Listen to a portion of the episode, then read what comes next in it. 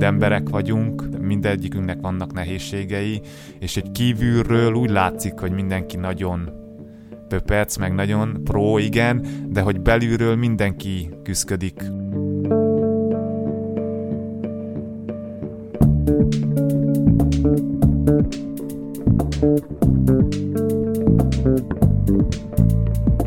Sziasztok! A DBA Podcast harmadik évadában olyan szakemberekkel beszélgetünk, akik folyamatosan szembesülnek a kreatív szakma kihívásaival.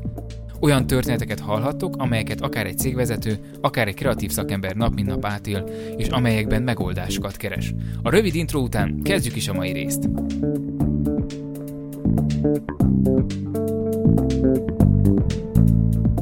Zsimó Tamás Szim, kreatív szakember, grafikus, a DBA társalapítója. Évadot zárunk a DBA podcastben. A 12. rész beszélgetőtársa Szim, aki arról mesélt, hogy milyen volt számára külföldi megbízóval együtt dolgozni. Elmondta, hogy az otthonról nagyszerű bérezésért végzett munka álomnak hangzik, de vannak azért hátulütői is.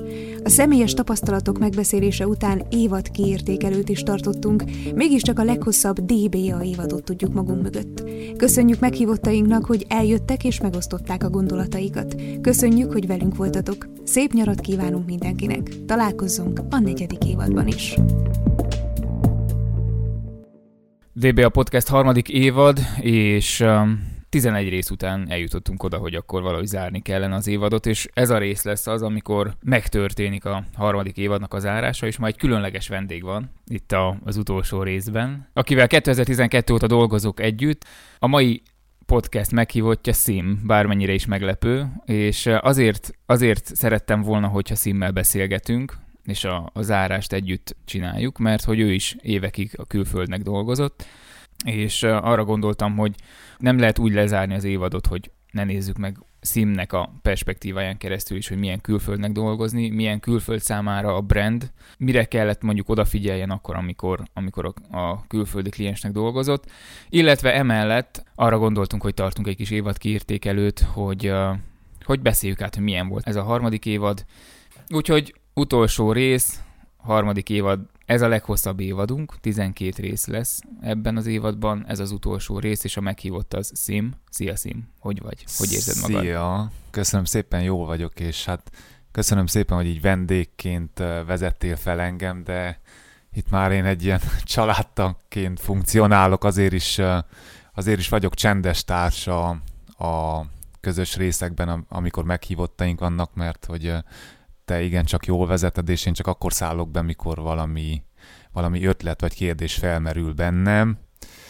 És hát igen, ez a, fura, hogy ez az egyetlen rész, ahol kimondhatjuk, vagy kimondtuk, hogy az utolsó, vagyis hogy a többi résznek nincsen számozása, mert még nem tudtuk, hogy hogy megy fel, de itt most már ki lehet mondani, hogy ez az utolsó rész, és tényleg ez már a harmadik évad, de el se hiszem, hogy így 20-ba kezdtük, ez a harmadik évad, itt már voltak meghívottak, és hát mm, szerintem neked is, hogy nekem is ez a kedvenc évadom, azért, mert hogy egy kicsit több, több szemszögből látjuk a témát, látjuk azt is, hogy nem csak mi, hogy mit gondolunk, és hogy a mi általunk fogyasztott szakirodalomban mi van, hanem a különböző emberek, akik lehet, hogy teljesen más szakirodalmat, vagy teljesen más megközelítésben látják a dolgokat, azok, hogy vélekednek erről, úgyhogy szerintem ez a legpöpecebb évad eddig.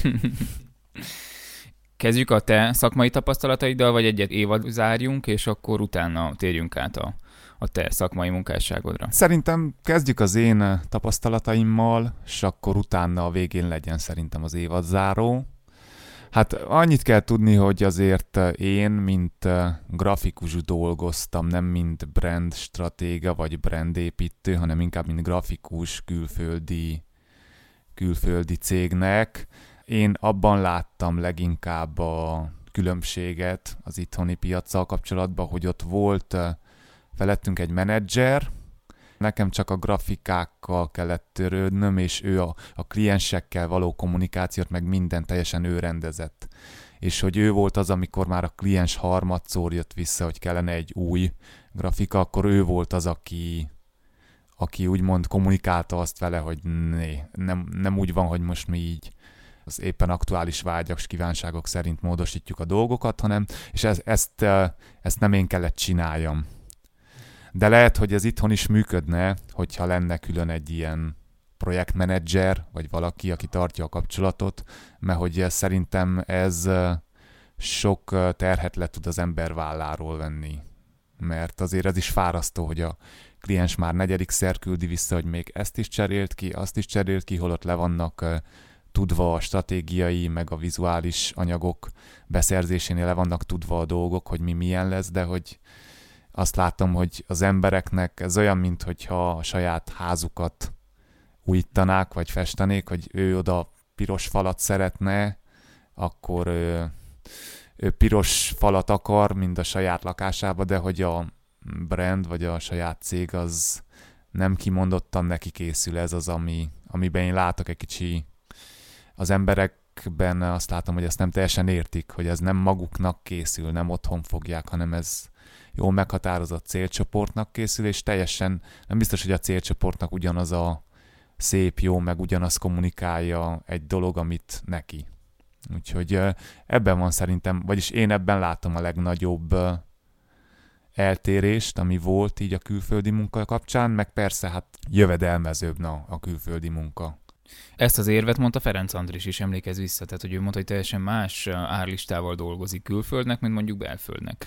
De hogyha már ilyen szép ívben elmondtad, hogy milyen volt nagy, nagy, nagyjából külföldnek dolgozni, akkor kicsit beszéljünk arról, mert hogy önmagunkkal kapcsolatban, most amíg beszéltél, gondolkodtam, hogy egy évadban sem beszéltünk arról, hogy honnan jövünk, vagy milyen háttérrel, és nem szeretném, hogyha ezt megkerülnénk, bár te részben a harmadik évadban több meghívott esetében beszéltél erről, de hogyha egy kicsit kontextusba helyeznénk, hogy akkor hogy kerültél te mondjuk a, a designhoz?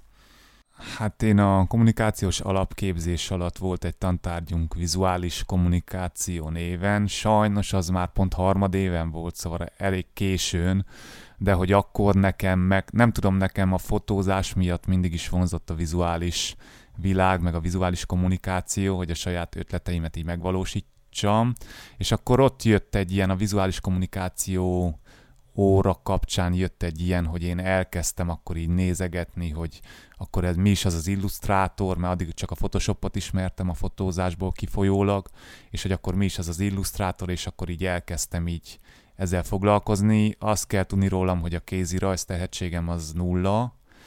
Azt egy párszor megpróbáltam így megtanulni, meg elsajátítani, de soha nem voltam annyira kitartó, hogy így az menjen, úgyhogy szerintem nem tudom, az nem tudom, hogy én magyarázom bőn magamnak, hogy az nem nekem való, vagy tényleg így, ha négyszer megpróbálja az ember, és negyedikre sem megy, akkor lehet, hogy nem kell annyira erőltetni. Szerintem te magyarázod be, szerintem igazából az, az a titka, amit mondtál, hogy nem voltál eléggé kitartó. Hát igen, igen, meg amúgy észrevettem, hogy a fotózásnál is azért a, a legelső fotóim és a mostani fotók között azért nagyon nagy az eltérés, és ott is van 10 plusz év már, amit így, még úgy, hogy eh, volt ilyen négy éves kihagyás is, még úgy is sok eh, munka, meg energia, meg idő bele van fektetve, úgyhogy tényleg lehet, hogyha ez a helyzet, de hogy így elkezdtem így autodidakta módon magamat fejleszteni, és hát tetszett ez a dolog. Az, onnan tudtam, hogy tetszik ez a dolog, hogy én dolgoztam itthon udvarhelyen egy nagyon, nem mondok nevet, de hogy hát maradjunk annyabi, hogy nagyon szar volt a hely, és hogy kreativitást illetően teljesen kiöltek mindent, és hogy onnan, onnan éreztem, hogy tetszik nekem ez a vizuális világ, meg a grafikai dolgok, hogy ez volt az egyetlen dolog, amit még a munká 8 óra, 8 óra után hazaérve, meg hétvégén is feláldoztam a szabad időmet, meg hogy kimenjek a haverokkal, hogy feláldoztam arra, hogy csak simán, de hogy így csak, hogy magamat fejleszem. És akkor így néztem különböző weboldalakat, az ilyen kategóriájú weboldalakat, és akkor onnan próbáltam, az elején mindig másoltam, hogy akkor wow, ez de jól néz ki ez a munka, és akkor próbáljam én is megcsinálni, hogy hallám, hogy kell.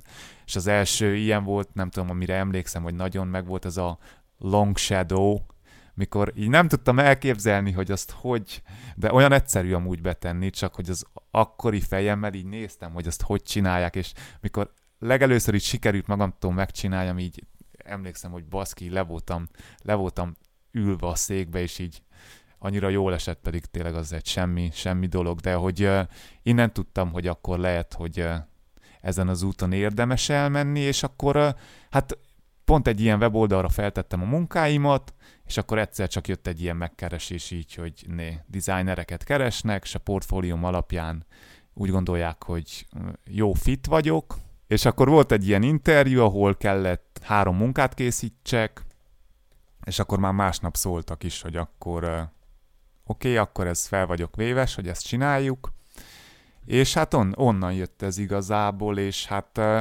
mai napig így, mai napig szeretem, csak így az ember így közben megismer új, új ágakat, meg új dolgokat, és akkor most igazából a kicsit el, elindultam így a weboldalak fele, meg hogy a weboldalaknak a vizuális, ilyen avantgárd design stílusú weboldalak készítése, ami még nálunk nem annyira divat, vagy nem annyira, nem annyira van bent a piacon, mert hogy igazából ezek olyan weboldalak, amik ilyen élményt adnak. Szóval nem az a lényegük, hogy nem teljesen százszerzalékosan a funkcionalitás a lényegük, hanem lehet, hogy a funkcionalitásból egy picit visszavesznek, de hogy experience-be, élménybe, hogyha egy látogató megnézi olyan weboldalak, hogy így, hogy így megmarad benned, hogy ah, de jó volt ez a olyan, mintha egy filmet nézzél végig, és hogy akkor ezeknek a, ennek a skillnek a megtanulása, ez most nagyon, nagyon vonzó számomra. És hogy látod a, akkor, amikor elindultál a külföldi munkán, és most, ahol tartasz? Van valamiféle, vagy volt valamiféle változás az elvárásokkal, az elvárásokban feléd?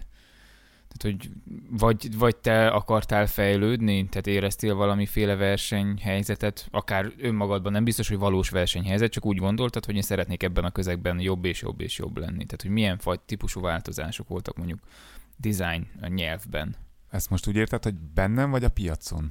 Vagy, ben, hogy... Benned is, benned is, és én arra gondoltam, tudod, hogy a piac lehet, hogy arra kényszerített, hogy te is kezdj el még jobban fejlődni, vagy még jobban, még jobb légy. Persze hát voltak ilyen dolgok, mert az elején nem tudtam, hogy ott mit kell majd csinálni, és egy teljesen új, új, új dolog volt az elején, és ott is az volt, hogy volt ilyen fejlődési lehetőség, hogy a különböző stílusokba, a különböző grafikai stílusokba elkészíteni a dolgokat, és akkor ott is az lett, hogy a különböző stílusokba betekintést nyertem, és akkor kísérleteztem, hogy nekem melyik nekem melyik fekszik, vagy melyik működik a legjobban, és hogy de jó volt, mert igazából úgy volt, hogy az elején nagyon sokan voltunk, mert hogy ez egy ilyen online kurzus platform volt, ahol a teljes addigi kurzusállománynak ki kellett cserélni a, a vizuális anyagait, és akkor nagyon sok designer 12-14-en kezdtük az elején, és akkor utána így folyamatosan, ahogy kevesebb lett a munka, így voltak leépítések, meg hogy voltak olyan designerek, akik csak így hát idézőjelesen összehajítottak valamit, és akkor na, azt észrevették, és az jó volt, hogy én még két lányjal egyetemben a legvégéig maradtunk, szóval a végén már csak hárman voltunk, és akkor a Covid volt az az időszak, amikor hát idézőjelesen minket is le kellett építsenek, mert jött egy marketing terv, amiben az is benne volt, hogy költséghatékonyság szempontjából így leépítettek minket, és a, az általunk biztosított szolgáltatást így kivették a, a portfólióból. De hogy igen, ez tényleg sok tanulási lehetőség volt meg azért is, mert hogy rengeteg szabad időm volt emellett, mert hogy igaz, az ember itt jobban keres, és akkor nem több szabad ideje is marad, meg egy idő után már ez a munka ilyen rutin, rutinszerű volt, mert hogy nem, nem feltétlenül a minőség volt az elsődleges, hanem inkább a mennyiségi dolog, hogy minél hamarabb, minél több meglegyen. Persze e, e, emiatt nekünk biztosítottak minden olyan eszközt, ami ezt elősegítette, de hogy egy idő után már ilyen rutinszerű volt a munka, és akkor a maradék szabadidőmet meg el tudtam tölteni úgy, hogy a saját magam fejlesztésére, és emlékszem, hogy akkor kipróbáltam így a 3D-s tervezést is, az nagyon nem fogott meg engem, megvettem egy ilyen kurzust, már nem tudom mennyiért, de így utána így meg is bántam, hogy jaj, ez nem az én világom, csak úgy akkor hirtelen így az ember lát valamit, hogy milyen jó ez, és akkor így beleugrik, és rájön, hogy teljesen nem az ő nem az ő világa, és így azt mondja, hogy baszki, ez, ez egy rossz döntés volt, de hogy azt is kipróbáltam, és így betekintést nyertem abba is, és rájöttem, hogy azt így nem, hosszú távon nem szeretném, meg hogy na igen, ilyen szempontból volt igen fejlődés. Hogy látod azok a fajta munkamódszerek, és akkor kicsit beszéljünk arról, hogy milyen külföldnek dolgozni, azok a fajta munkamódszerek, amelyeket elvártak, vagy amelyek kötelezőek voltak, hatékonyak voltak, és akkor itt kibonthatod, hogy igazából hogy kellett nekik dolgozni, mert elég sok mindent kellett teljesíts. Én emlékszem, hogy, hogy talán monitor tracking is volt, vagy valami ilyen. Igen, igen, igen. Az elején volt ilyen monitor tracking, hogy akkor fel kellett vegyem teljesen, hogy a, amikor dolgozok, mert hogy ezáltal ö, ö, mérték az időt, mert hogy persze voltak olyan emberek, akik az elején így beírták, hogy x órát dolgoztak, de közben negyede alatt megcsinálták, és akkor így és akkor emiatt bevezettek egy ilyen monitor trackinget, ami a végén már elmaradt, mert hogy ott már amúgy ilyen kvótaszerű volt, hogy hány képet per képre kaptad a, az összeget, és akkor meg volt, hogy ha ennyit megcsináltál, és a végé, a, az is volt a baj, hogy az elején be volt éve kb. úgy képzeld, hogy 400 kép, és arra volt 12 designer, de hogy volt olyan designer, aki így betette magát 100 képhez, és akkor így a többiek már mind megcsinálták a többit, de hogy ő így két-három héten keresztül csinálta azt a százat, csak azért tette be, hogy az az, az összeg az neki menjen és akkor ezt észrevették, hogy ez nem feltétlenül ilyen produktív, produktív munkafolyamat, és hogy ezeket az embereket aztán idővel le is, le is építették. Amit én láttam, hogy teljesen ez az amerikai, ez a kapitalista módszer, hogy nem érdekli őket, hogy hogy, az a lényeg, hogy legyen meg, és hogy nincs jó most a minőségbe rendben volt egy kicsi elvárás, hogy azért ne egy ilyen összehajított dolog legyen, de hogy inkább az volt a, az volt a cél, hogy legyen meg időre, így egy napos, egy-két napos leforgással legyen meg a munka. Szóval ezt vettem észre, hogy ez volt a, a legelső dolog, meg többféle menedzserem is volt, az utolsó az nagyon jó volt, de azelőtt volt egy kicsit ilyen, hát hogy is mondjam, ilyen kötekedősebb, menedzser, meg volt, emlékszem olyan, hogy neki, mikor az ismerősének kellett a kurzusképet csinálni, akkor az ki volt emelve, hogy az oda volt írva, hogy az milyen kell legyen, s mi legyen rajta, s külön képet küldtek, s külön dolgokat. Meg emlékszem, hogy volt egy eset, hogy az egyik kurzusképhez a, az instruktor így, így mi, mi megkaptuk a, az információkat, amiket ő adott meg, hogy milyen, milyen, hogy szeretne, hogy milyen legyen, és írt egy e-mail címet, és már mikor másodszor küldte vissza, akkor én felvettem vele a kapcsolatot, hogy mit szeretne. És emlékszem, hogy a menedzser ezt nagyon nem nézte jó szemmel, és mondta, hogy a kapcsolattartást azt ő intézi, hogy én ne, ne vegyem fel külön a kapcsolatot így a kliensekkel, csak hogy én sokkal egyszerűbbnek tartottam, hogyha nem ilyen napos ö, időtartalmakkal kapok egy választ, hanem írok egy e-mailt, hogy né, akkor konkrétan mit szeretnél, hogy legyen, és akkor azt úgy, mert hogy már tényleg harmadszor küldte vissza azt a képet, és már elegem volt, hogy akkor nem tudunk, nem tudjuk megérteni egymást, és akkor utána aztán persze egyből jó lett a kép, hogy én felvettem a kontaktot, de emlékszem, hogy ezért így idézőjelesen lelettem baszva, hogy ezt, ezt így ne, ne, ne. És milyen, milyen volt, bár a, a munkanyelv az angol, de milyen volt tényleg nem az anyanyelveden dolgozni? Szerint az nagyon jó volt, mert egy kicsit az angol is, én az angollal elég jó viszonyt ápolok, és hogy szerettem angolul dolgozni, mert soha nem volt olyan, hogy ne értenék valamit, szóval és jó volt egy kicsit kimozdulni azért a komfortzónából is, hogy akkor kommunikálni a dolgokat angol nyelven. Nekem nagyon tetszett, voltak nehézségek, de szerintem mind, mindig, mindig hely tudtam állni ilyen szempontból, úgyhogy nekem tetszett az angol nyelv, meg teljesen más a, a kultúra is, a kommunikációs kultúra teljesen más volt, úgyhogy, úgyhogy ebből a szempontból nagyon jó volt. Én szerettem ezt. És milyen felületeket használtatok? Vagy milyen felületen ment a, a kommunikáció? Egyszer volt egy Google Meet, amikor ilyen átszervezés volt, és akkor, hogy hogy mint legyen, arra emlékszem, de legtöbbször e a menedzserrel a e-mailen kommunikáltunk, és a munkával kapcsolatos kisebb dolgokat, azokat pedig Trellón, nem tudom, hogy kiismeri ilyen kártyás rendszer, és akkor oda lehet írni a különböző teszkekhez ilyen kommenteket, és akkor ott voltak azok, hogy így kaptuk a kommentet, hogy ez így legyen, ez csináld újra, ez legyen másképp, és ez a három kommunikációs felület volt. A Google Meet az nagyon ritka volt, mondom, az ilyen nagyon nagy, mikor új menedzser jött, vagy mikor teljesen új rendszer lett, akkor volt ilyen Google Meet-es, hogy elmondták, hogy akkor most mi van, de legtöbbször e-mail, az e-mail volt az, ami...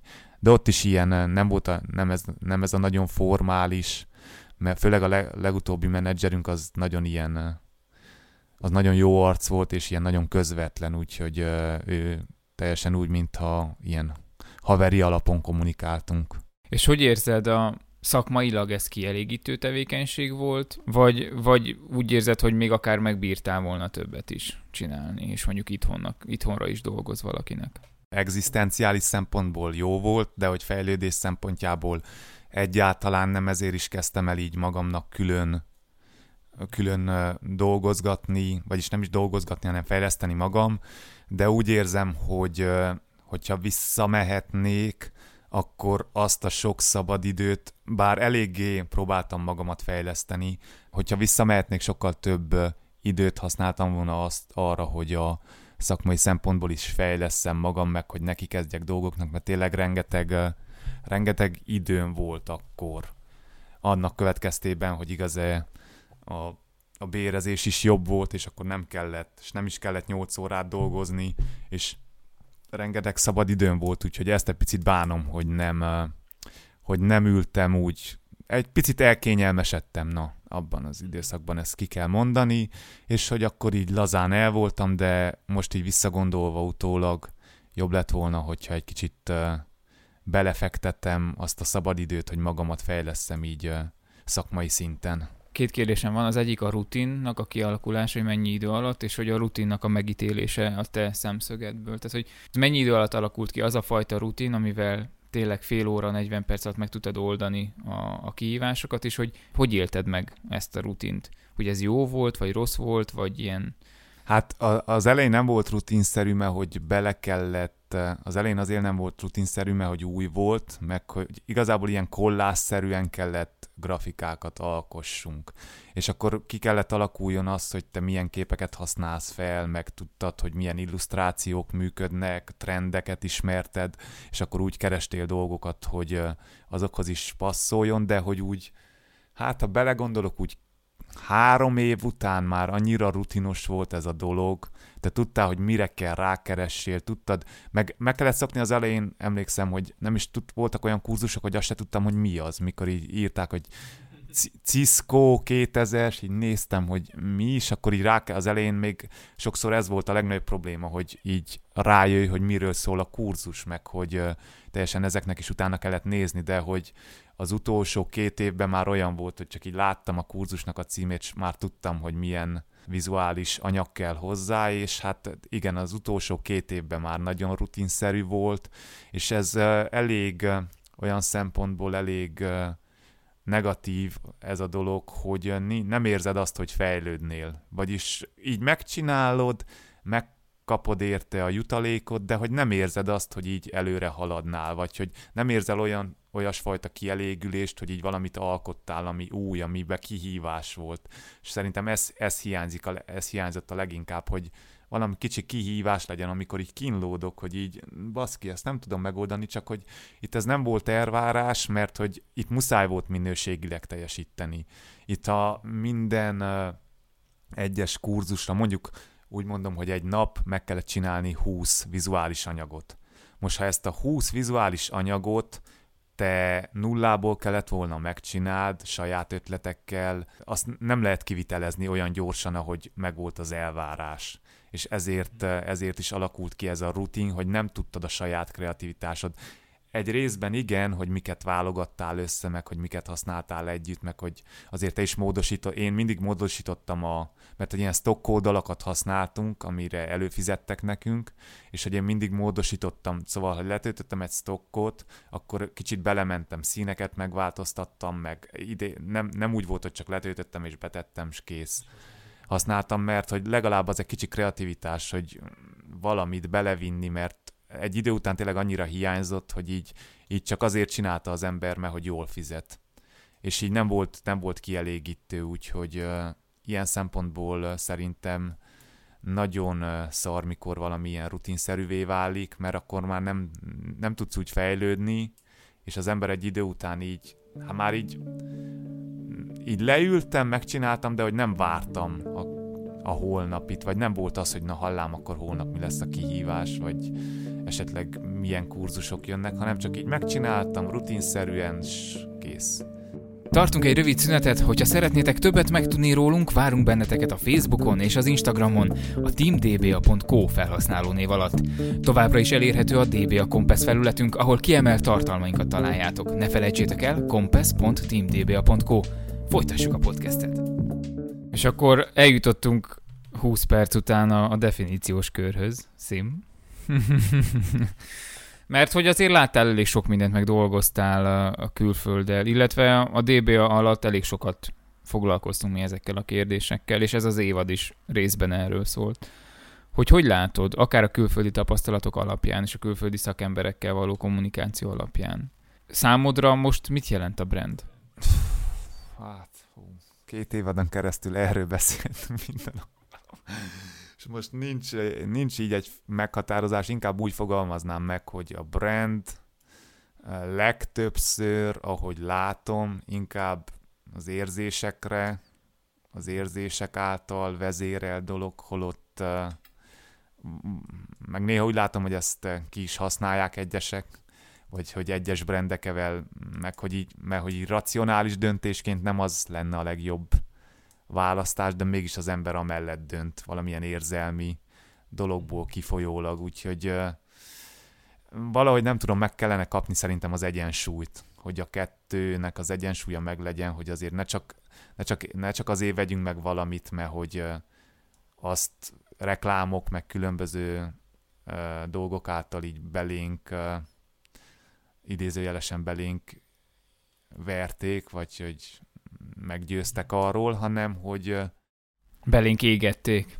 Vagy belénk égették, igen, billogolták, brendelték, hanem hogy jó lenne egy picit racionálisan gondolkodni, és én is mindig így próbálok, próbálok tudatosan, vagyis hogyha meg akarok venni valamit, én nagyon átgondolom, hogy valóban szükség, egyszer az, hogy valóban szükségem van-e rá, vagy csak egy ilyen éppen aktuális fellángolás a dolog, és hogy mikor meg is veszem, akkor legelőször inkább a logikus érveket, vagy a racionális érveket hozom fel, és a végére maradnak az érzelmi. Persze ettől nem lehet nagyon, ezt nem lehet százszázalékosan.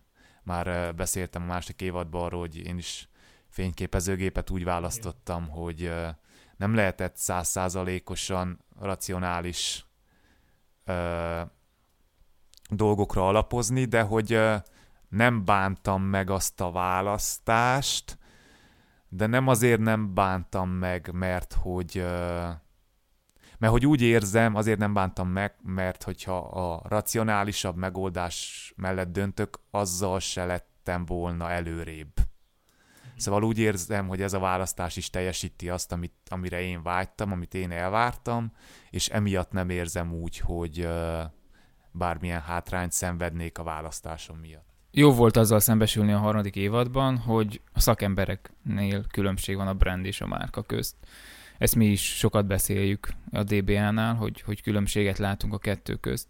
Most te hogy látod egy, egy ilyen évadnak a, a zárásában, hogy számodra még erősödött ez a fajta különbség, vagy nálad maradt ugyanaz a, az a megítélés, vagy az a megközelítés, ami korábban volt? Inkább úgy mondanám, hogy formálódott bennem, egy picit formálódott, főleg a Ser Lászlós igen, uh, Lacit, Lacit üdvözöljük.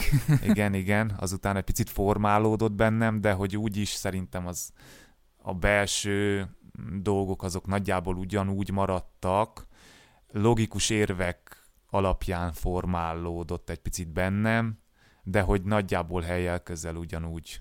És emlékszem a Serlaci is beszélgetés után mondtad, miután lejárt a recording, hogy, hogy végre egy marketinges, akivel, akivel szót tudtál érteni, vagy... Igen, végre egy marketinges, aki így nem az volt, hogy az, az ő tudományát, meg az ő dolgait így eladja, nem, nem azt láttam a lényeget, hanem egy ilyen, egy ilyen uh, kommunikáció kibontást láttam a részéről, hogy akkor gyertek, beszélgessünk, nem az volt, hogy mert általában nekem nagyon rossz tapasztalataim vannak a marketingesekkel, így mindig így el akarnak adni neked valami. Úgy érzem, hogy mindig rám akarnak tukmálni valamit, amire nekem nincs szükségem, de ők, ők váltig állítják, hogy de igen, neked ettől így jobb lesz az életed, és megoldódik. És így mondom, hogy de nem, hidd el, hogy jobban tudom én, hogy nekem, nekem mire van szükségem, és én így, hát így, így mentem bele a beszélgetésbe, Igen. de teljesen, teljesen a fordítottját kaptam, úgyhogy jó volt látni egy normális szakembert, aki nem, nem, úgy, nem úgy van, hogy vagyis hogy nem elfogult a saját szakmájával szembe, hanem képes nyitani más ötletek, meg más meglátások fele. Igen, ez a DBA-nál szím az, aki csak marketinges ne lássak. Igen. és, és nagyon jó volt amúgy, tehát nem csak Laci, mert az Andrés beszélgetés után is beszélgettünk arról, hogy, hogy teljesen másképp, vagy már át, hát nem is, ha nem is teljesen, de azért átértékelődött bennünk a, a marketing szakembereknek a, a megítélése. És akkor innen adódik a kérdés, hogy te hogy látod most a marketingnek a fontosságát, ez az évad után, és a, a, akár a klienseinkkel való munka után, vagy akár a DBA helyzetéből kiindulva? Sajnos, nem sajnos, de azt kell mondjam, hogy ebben a világban, ahogy most vannak a dolgok, lehetetlen annélkül. Vagyis, hogy annyira bele van épülve, hogy lehetetlen marketing nélkül. Nagyon hátrány, hátrányba leszel a, a konkurenciával a konkurenciával szemben, igen, vagy ahhoz képest, és hogy muszáj ezekhez az eszközökhöz is hozzányúlni.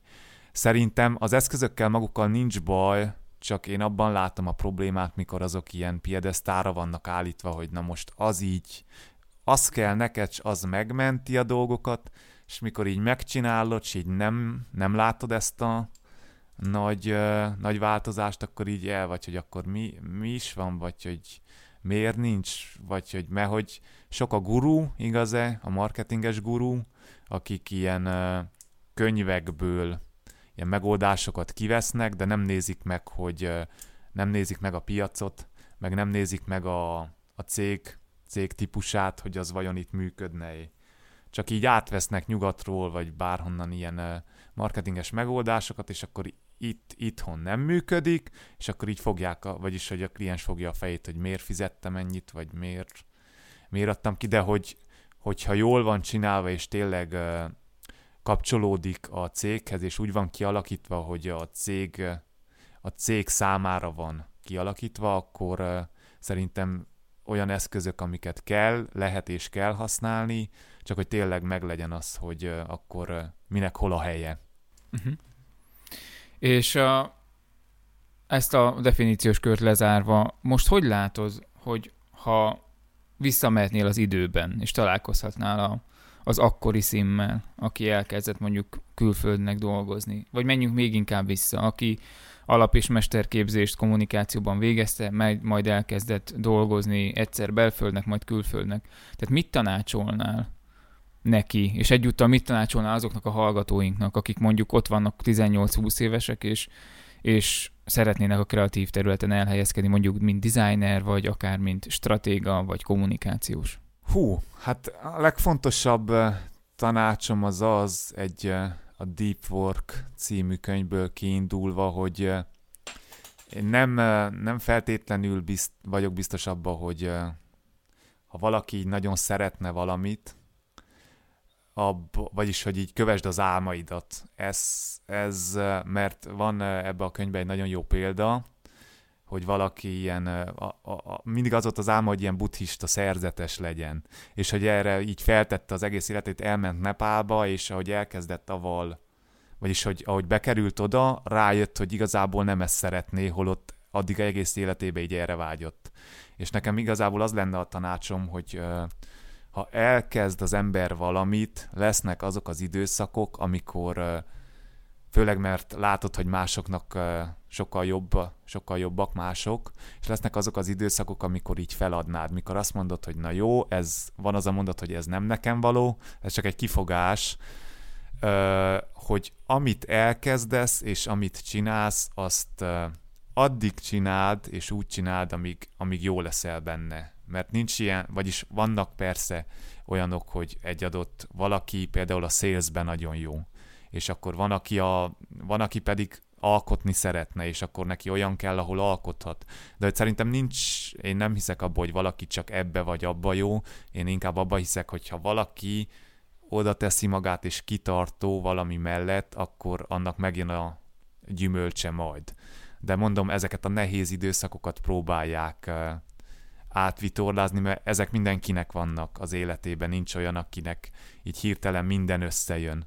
És hogyha ezeken, ezeken túllép az ember, akkor ott van valami olyan, olyan varázslatos dolog, ami ittől már úgy érzi, hogy fejlődik, és hát e, egy szóval kilépni a komfortzónából, mert a komfortzóna az, az nem vezet sehova, és mindig azt látom, hogy a leg, akik egy szegmensbe a legjobbak, azoknál mindig azt látom, hogy ők, ők soha nem ülnek a komfortzónába, mindig van valami új, amit tanulnak, amit csinálnak, és mindig megújulnak. És azt látom, hogy például, de vannak olyanok is, akik eh, így kezdték, de aztán beleültek egy komfortzónába, és azoknak pedig egy idő után ugye a munkájuk így eh, megszokottá válik. Látod, hogy nem, nem hoznak újítást, mert hogy a kényelmes, szeretik azt az emberek, de hogy nem tudom, szerintem mindig kell a fejlődés, úgyhogy én ezt tudom tényleg tanácsolni, hogy kitartsanak az emberek valami mellett, még akkor is, mikor a legnehezebb, és tényleg úgy gondolják, hogy ez nem fog menni.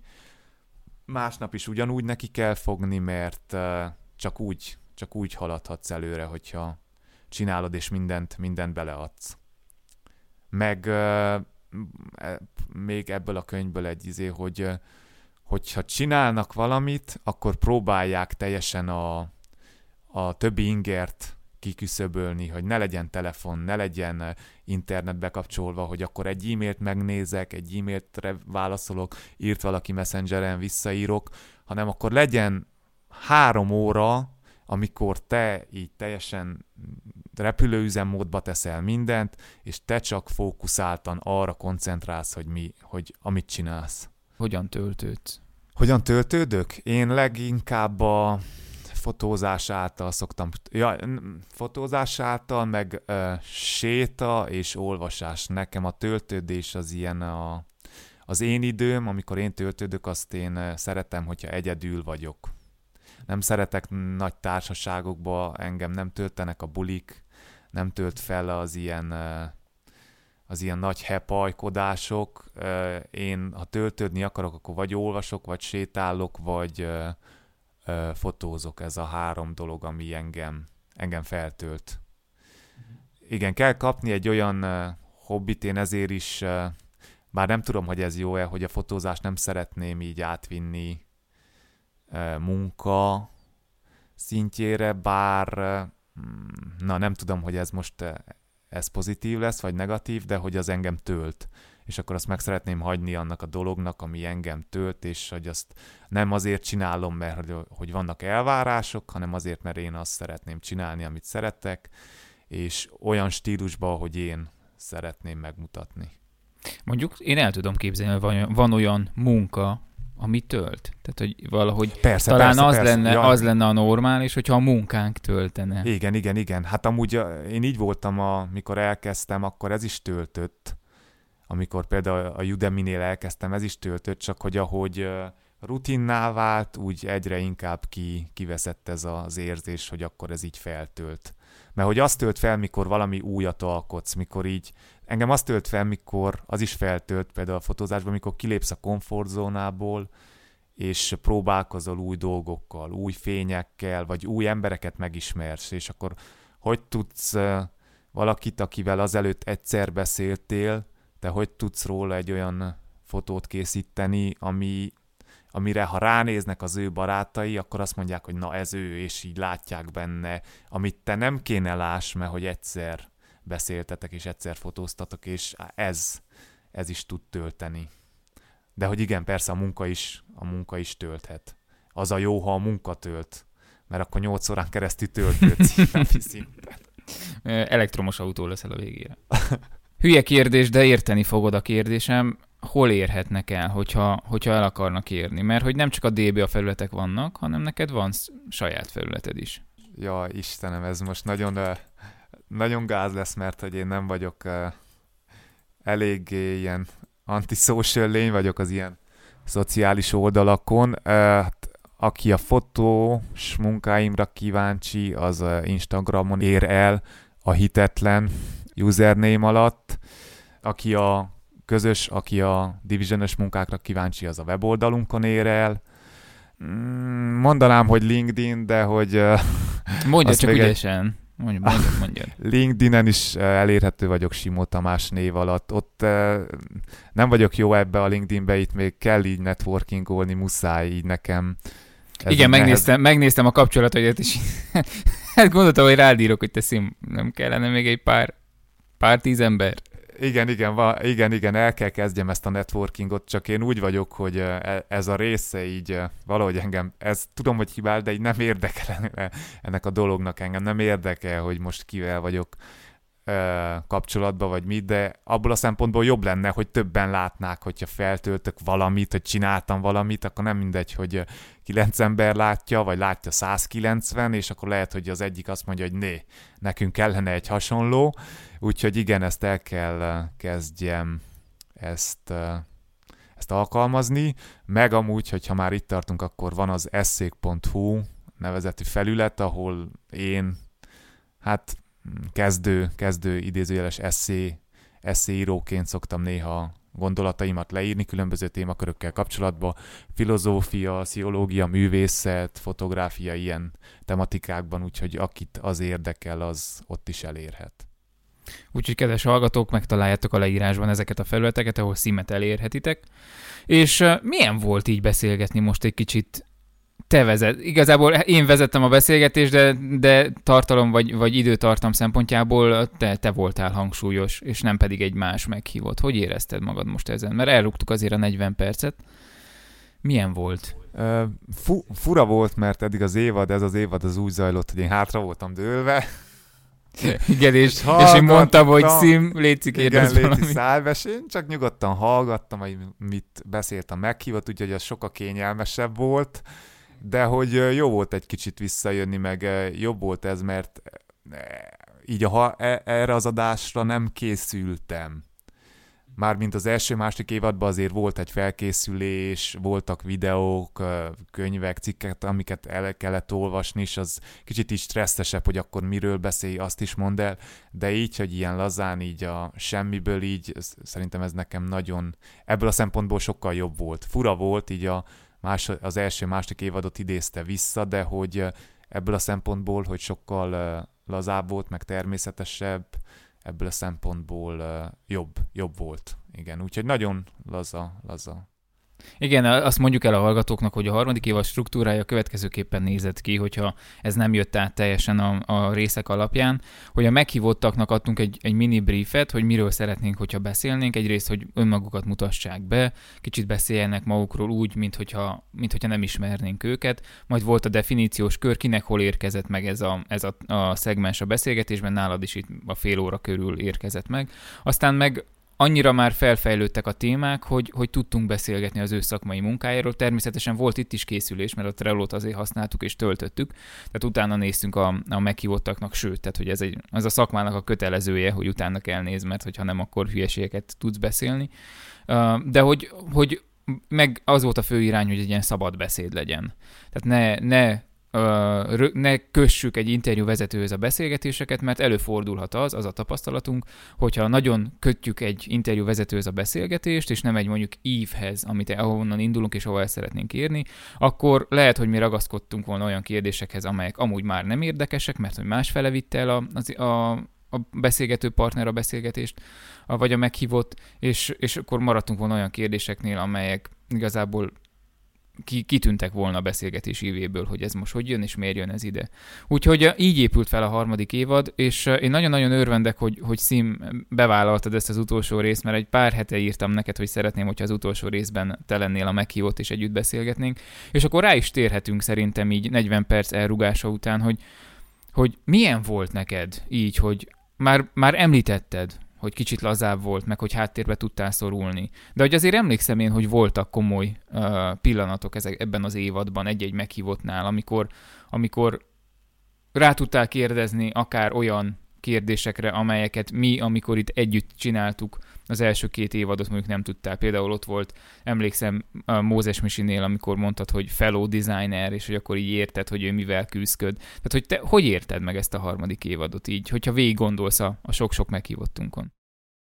Hát nagyon jó volt abból a szempontból, hogy tudtam, igen, amit te is mondtál, hogy tudtam különböző kérdésekkel készülni, meg, de volt olyan, amit nem tettem fel, például Sherlásztónál, én úgy készítettem, hogy na akkor, akkor legyen egy kis harc.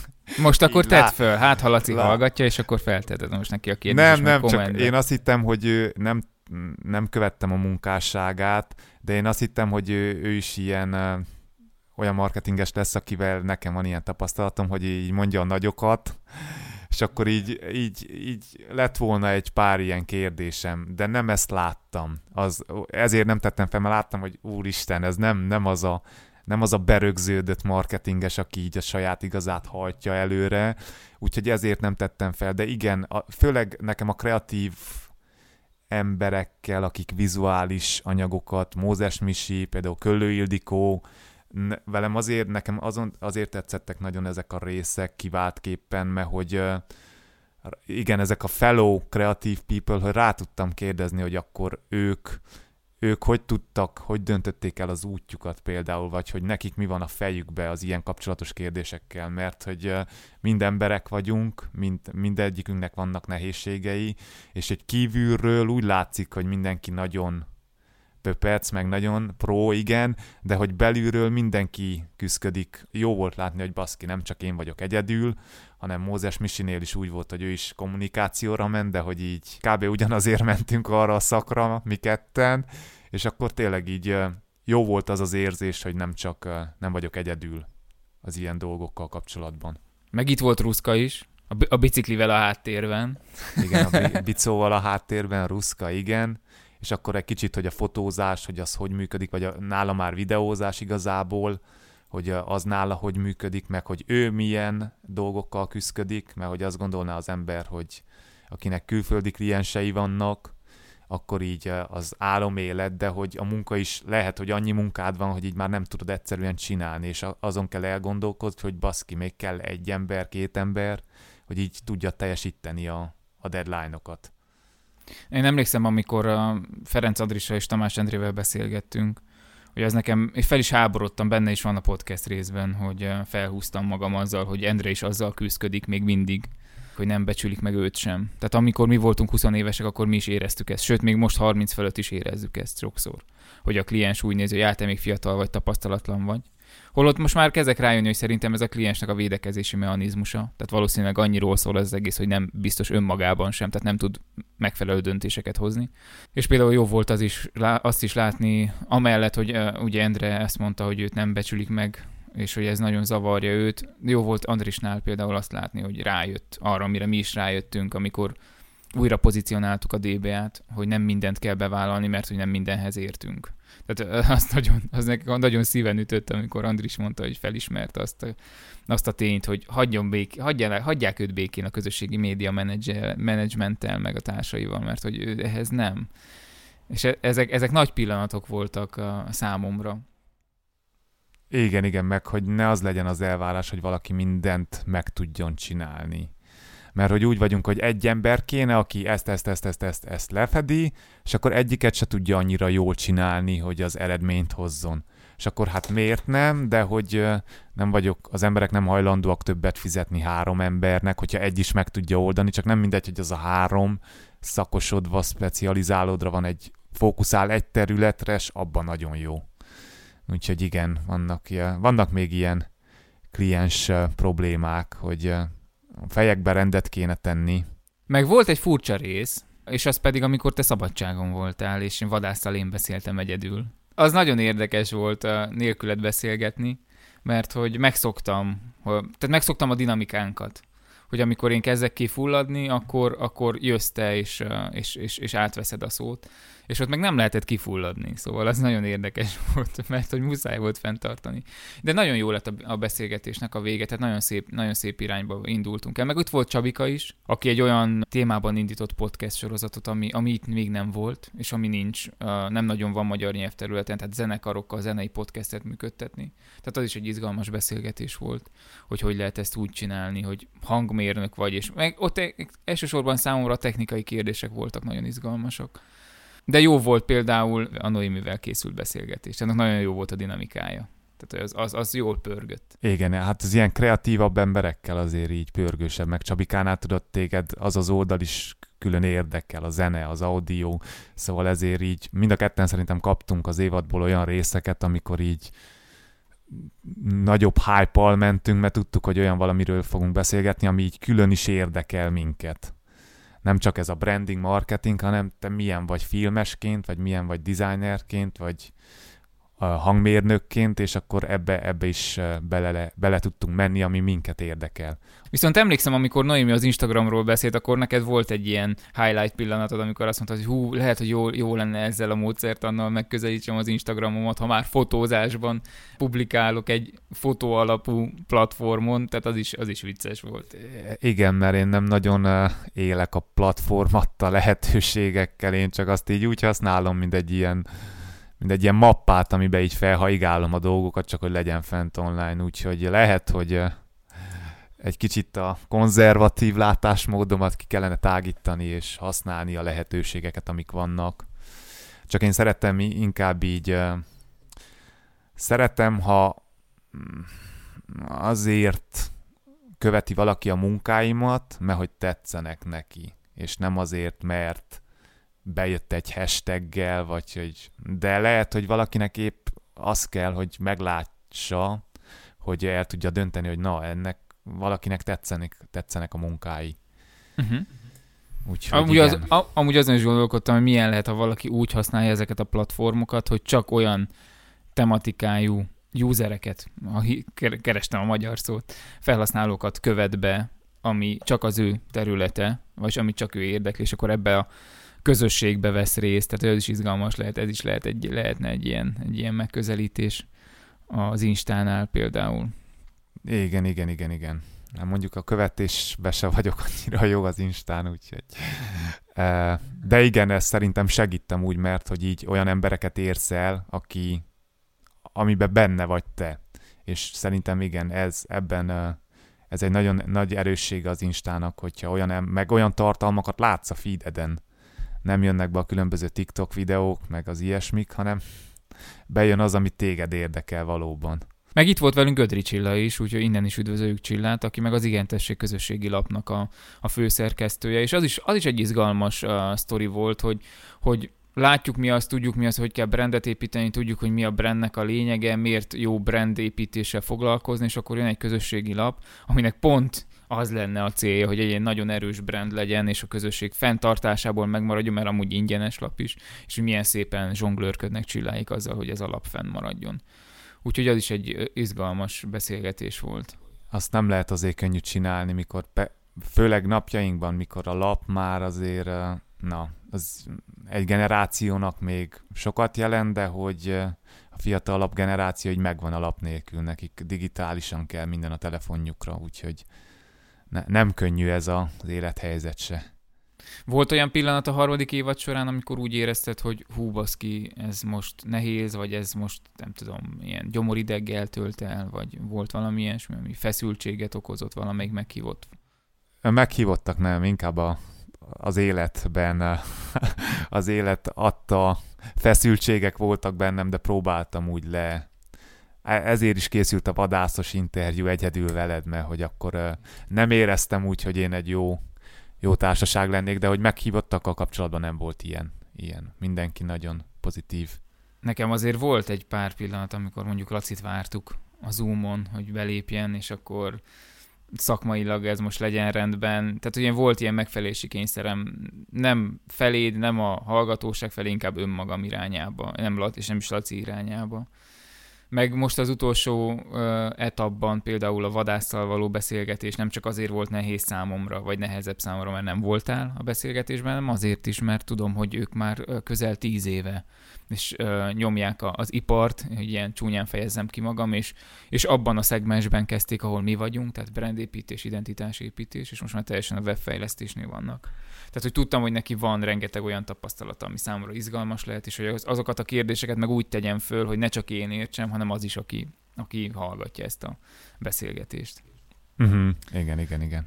Úgyhogy val- voltak itt kihívások a harmadik évadban, és egyáltalán, tehát ennek a harmadik évadnak a, a, az elkészülte, azt mondjuk el, vagy áruljuk el, hogy mi a harmadik évadot, évadot 2021 őszétől tervezzük, és akkor a teljesen más formátumban akartuk felvenni, akartunk egy ilyen bootcampet, egy DBA bootcampet, ahol elhívunk mindenkit, és ott beszélgetünk, aztán az élet ezt átírta, mint ahogy sok mindent át szokott írni. Egyrészt a Covid, másrészt az elfoglaltságok miatt, és, és 22 év elejétől jöttek a rögzítések és a meghívottak. Úgyhogy elég intenzív volt nekünk ez a tavaszi időszak így podcast tekintetében. Melyik volt a kedvenc pillanatod, hogyha volt? Fú. Vagy ami úgy megmaradt.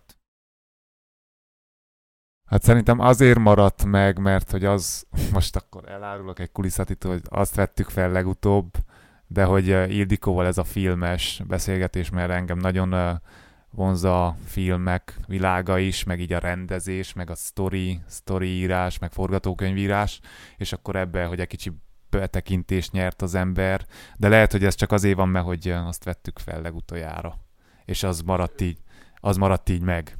Igen, és timeline szempontjából pedig nem az utolsó előtti rész, szóval ez... Igen. teljesen, más, igen, teljesen másképp, teljesen másképp épült fel. Tehát az elején volt egy gerinc, amire be, betettük a témákat és a, a meghívottakat, aztán, aztán szépen lehetett zsonglőrködni, hogy melyik téma, hogy, hogy, hogy jön egymás után így az évadban. Ezért sem hangzottak el sem az elején, sem a végén, hogy akkor a következő téma ez, vagy a következő téma az, mint ahogy az első és a második évadban ezek megtörténtek. Viszont Beszéljünk egy kicsit a negyedik évadról, mert hogy neked említettem, hogy milyen irányba szeretném, hogyha eltolnánk a negyedik évadot, mert hogy nagyon, nagyon izgalmas lesz az is. Igen, szerintem egy kicsit egy ilyen kis beharangozót tehetünk így a, az utolsó rész végére, hogy mivel szeretnénk foglalkozni. A negyedik évadban uh, megfordítjuk az érmét, és ugye az első évad volt az alapozás, második évad volt az alapozásnak a kibontása, mert hogy nagyon sok minden változott. A harmadik évadban jöttek a kreatív szakemberek, és a negyedik évadban jönnek a cégvezetők. Arra gondoltunk, hogy hívjunk meg olyan beszélgetőtársakat, akik a másik oldalról tekintik ezt az egész kérdést, mert hogy itt mi mind okoskodhatunk a szó pozitív, vagy aki akarja negatív értelmében, hogy mit jelent a brandépítés, kommunikációs stratégia, marketing stratégia, miért fontos ez, miért fontos az, de mit lát a megrendelő? Mit lát a cégvezető, vagy éppen marketing igazgató, vagy éppen kreatív igazgató, akinek szüksége van brand eszközökre, kommunikációs eszközökre, nem tudom, marketing eszközökre, és ő mivel találkozik, hogy megértjük mi, kreatívok, megértjük mi, hogy mi a, a szükséglet, vagy nem értjük meg, vagy éppen megértjük, de akarjuk a sajátunkat súlykolni. Úgyhogy ez lesz a negyedik évad, az éremnek a másik fele, cégvezetők, tehát azok, akik a, a megrendelők igazából.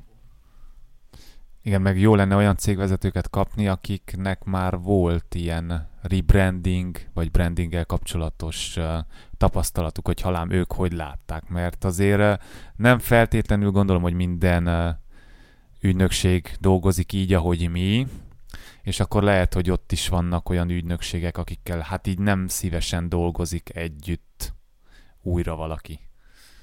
Úgyhogy ez lesz, és hogyha minden jól megy, akkor ősszel elkezdjük a rögzítéseket nem tudjuk megmondani, hogy mikor jön ki most, itt, 2022. június másodikán, mert hogy ekkor rögzítjük a, a beszélgetést, és ez a beszélgetés júliusban jön ki. Tehát a beszélgetés szempontjából július 8-a van, és a rögzítés szempontjából június 2. Tehát nem tudjuk most jelenleg megmondani, hogy mikor jönnek ki. A terv, az ütemterv az az, hogy ősszel rögzítjük a beszélgetéseket, és akkor vagy a tél folyamán, vagy jövő tavasztal, 23 tavaszán újra lesz DBA podcast. Te, én nem tudom, én lassan zárom, vagy zárnám a, a beszélgetést. Nagyon szépen köszönöm, hogy ezeket mind elmondtad. Köszi, hogy, hogy tényleg megosztottad ezt az évadot is velem, velünk, a hallgatókkal együtt. Még akkor is, hogyha, hogyha én személy szerint, és ez rólam szól egy picit, úgy éreztem, hogy kevesebb teret adtam neked a beszélgetésben. De számomra nagyon-nagyon izgalmas volt. Köszönöm én is a, ezt a közös harmadik évadot, meg köszönöm külön a meghívottaknak, hogy elfogadták, meg hogy jöttek, és ők is elmondták a véleményeiket, és kíváncsian várom a negyedik évadot, az éremnek a másik oldalát, hogy hallám a cégvezetők hogy látják ezt. Úgyhogy kedves hallgatók, a DBA podcast, és egyáltalán lassan a DBA is nyári szünetre megy.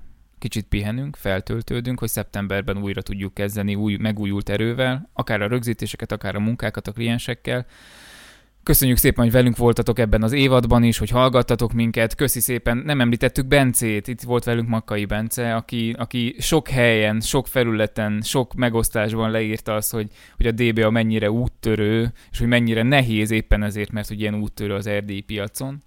Úgyhogy üdvözlünk innen, Bence, és köszi, hogy, hogy itt voltál velünk, és, és beszélgethettünk veled.